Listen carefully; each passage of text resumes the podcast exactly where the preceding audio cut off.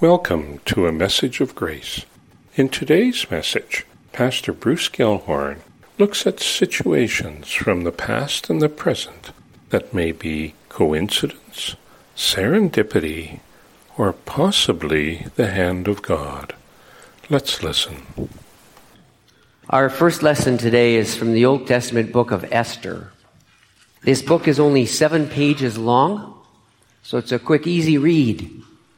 This is the only time we will hear from this book in our three year lectionary cycle. And what you hear of is at the end of the book, so it's near the end of her story. And it's also the subject of my sermon, so I'm not going to steal all my thunder at this point. But it's 480 BC. The Israelites have been allowed to return home after the exile under uh, King Cyrus from Persia. Persia is the world power of the day, and it's the Persians who are in control. And it's the Persian king and Queen Esther that we will hear from later today. Let us listen. A reading from Esther. King Ahasuerus and Haman went in to feast with Queen Esther. On the second day, as they were drinking wine, the king again said to Esther, what is your petition, Queen Esther? It shall be granted you. And what is your request? Even to the half of my kingdom it shall be fulfilled. Then Queen Esther answered, If I have won your favor, O king, and if it pleases the king, let my life be given me. That is my petition. And the lives of my people, that is my request. For we have been sold I and my people, to be destroyed, to be killed, and to be annihilated. If we had been sold merely as slaves, men and women, I would have held my peace. But no enemy can compensate for this damage to the king. Then King Ahasuerus said to Queen Esther, Who is he, and where is he? Who has presumed to do this? Esther said, A foe, an enemy, this wicked Haman. Then Haman was terrified before the king and the queen. Then Harbona, one of the eunuchs in attendance on the king, said, Look, the very gallows that Haman has prepared for Mordecai, whose word saved the king, stands at Haman's house, fifty cubits high. And the king said, Hang him on that. So they hanged Haman on the gallows that he had prepared for Mordecai.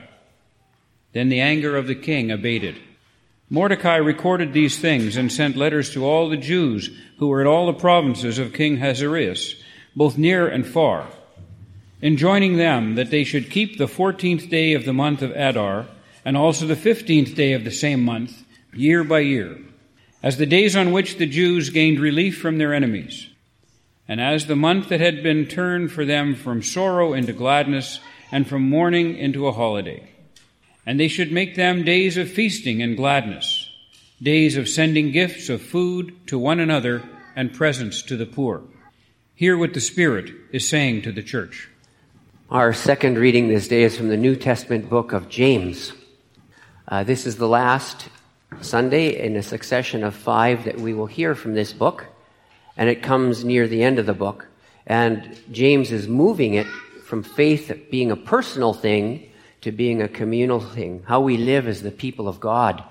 And he encourages us to pray for one another.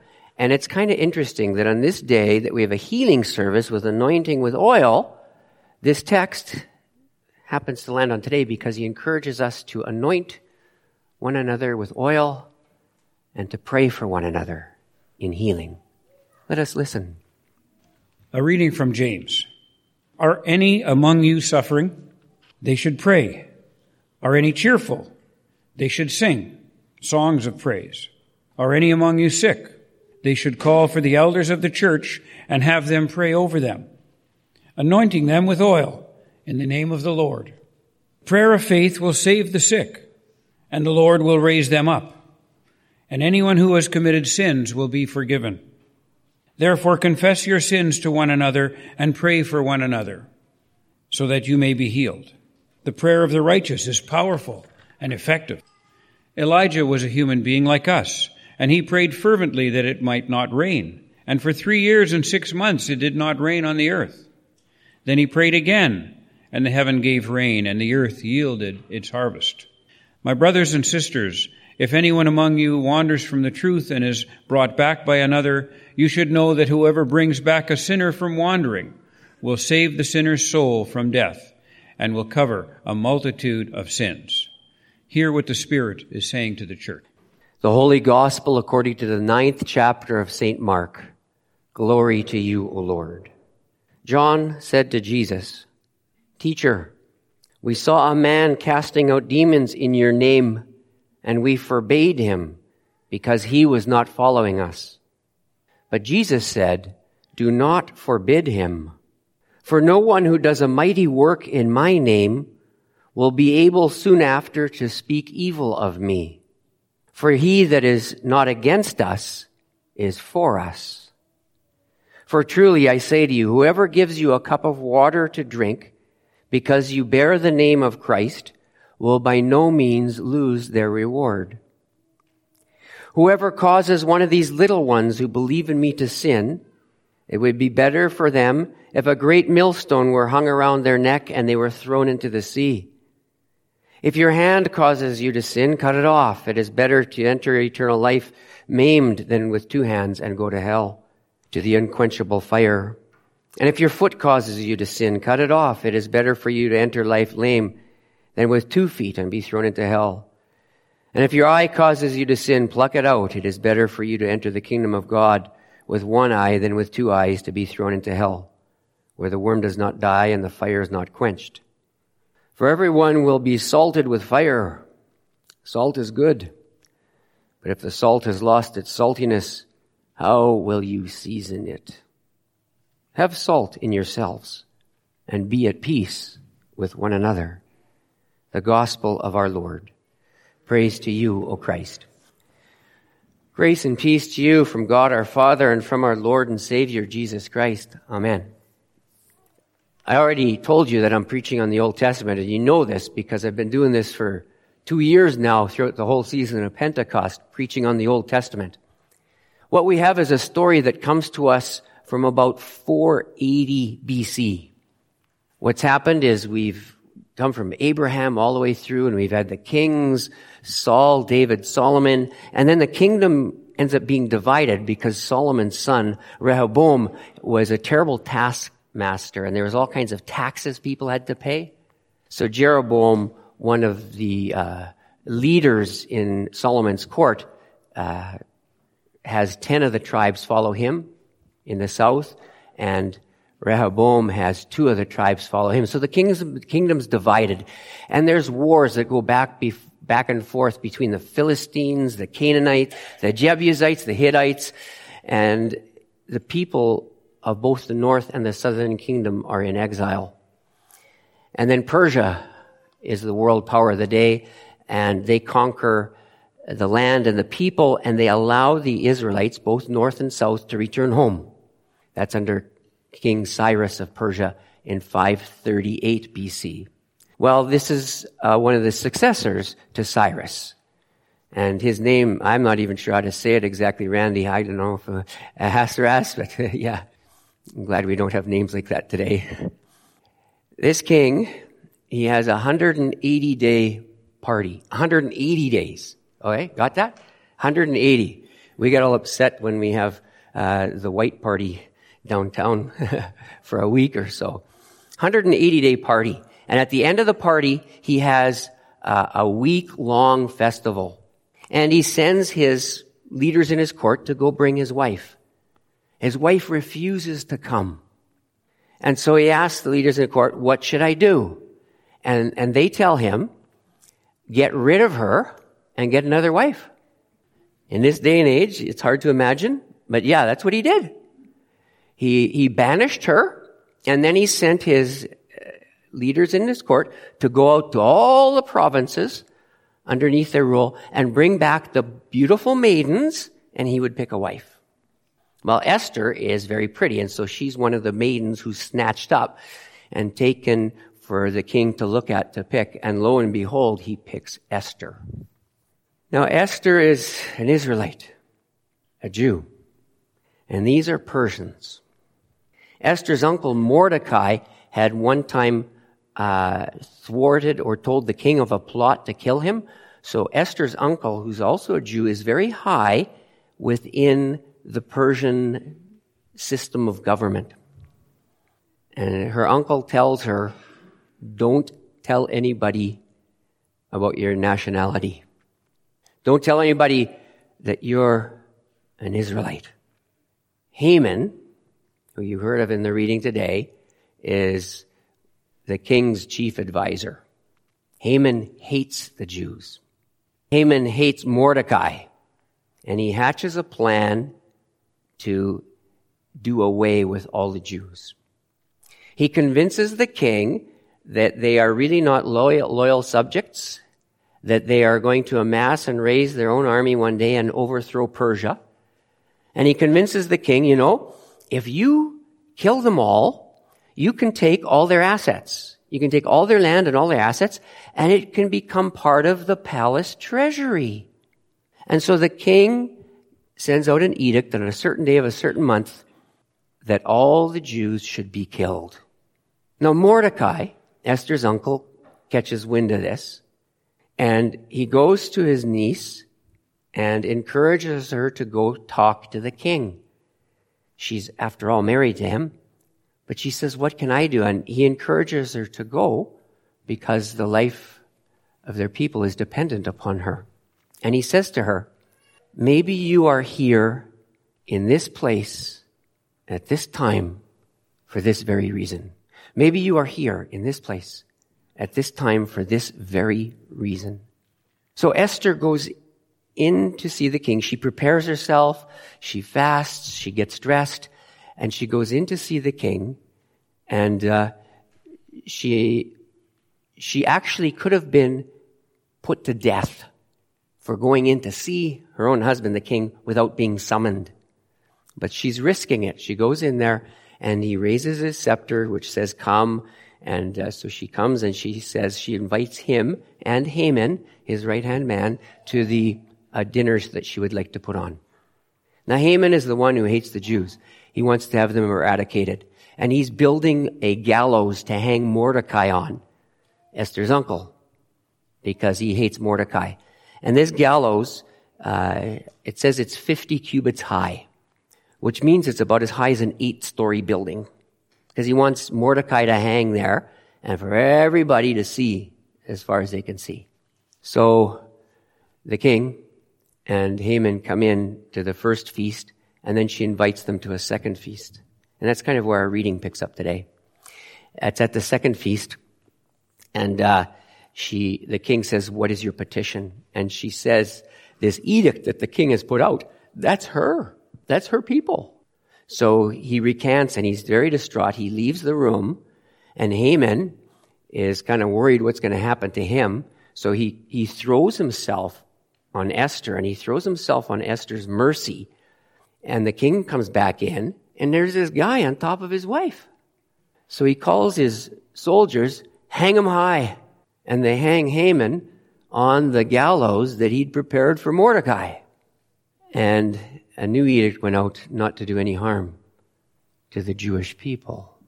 You know, in that place at that time, for a reason, some might say coincidence, but so much stuff happens in life, and I look at it and say the hand of God. You know, in our first, our second lesson today about anointing one another with oil and praying for healing, like we have a healing service maybe a few times a year. That text comes up once every three years. To have it land on this Sunday when we have five Sundays in a month when it's a healing service? Coincidence? Or the hand of God? Years ago, I heard a, uh, Dorothy Engen preach a sermon. And in her sermon, she talked about how her husband had major, major surgery. And he was not going to be able to speak for several weeks, and he's going to be intubated and everything. So they developed a sign. Number one meant something, number two, three, four. And when he held up his hand and showed this five, it meant, I love you. So it'd be able way for him to communicate when she was there just to say, I love you. And she was a faithful person. She went to church all the time. She went to church that Sunday, and the minister got up at the front of the church and says, Today I'm going to preach on the Ten Commandments. And as she preached her sermon, she said several times throughout the service, the minister said, um, and the Ten Commandments. And for her, she didn't know what he said about the Ten Commandments, but for her, it meant, I love you, I love you, I love you, I love you. Every time. To be in that place at that time for that very reason. A few years back, Jake Gron and Ed Fay went to Luther Village. Our men's group, uh, we take care of the Loons Lodge. Ed has since passed away. But they went there and the main beam under the cabin was rotting and rotted.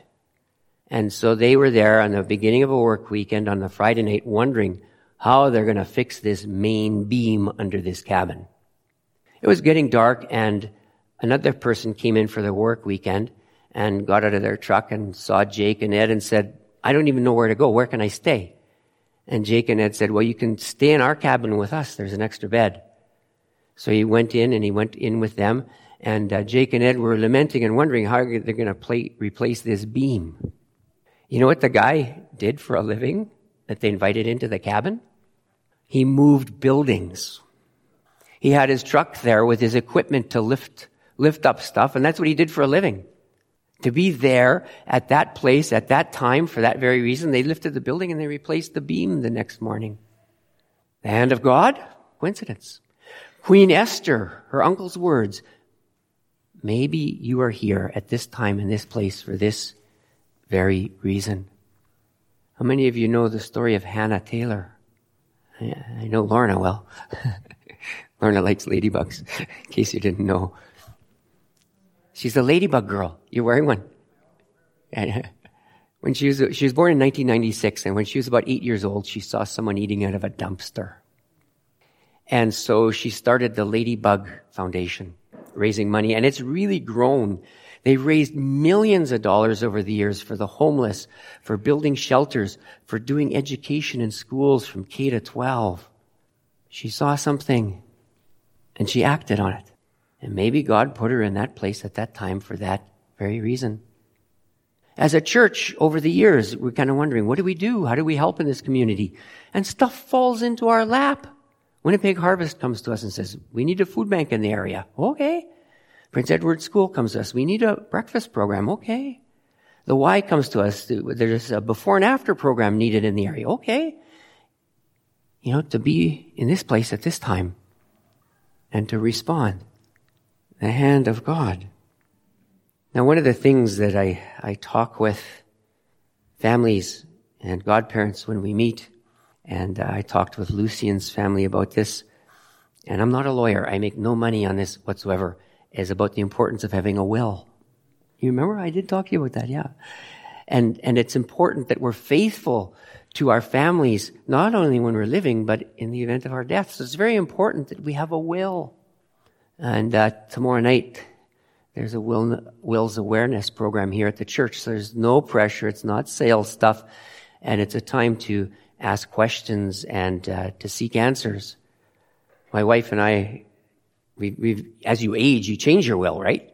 At one point, you need to have uh, guardians for your kids, and then when they get older, you don't need that anymore.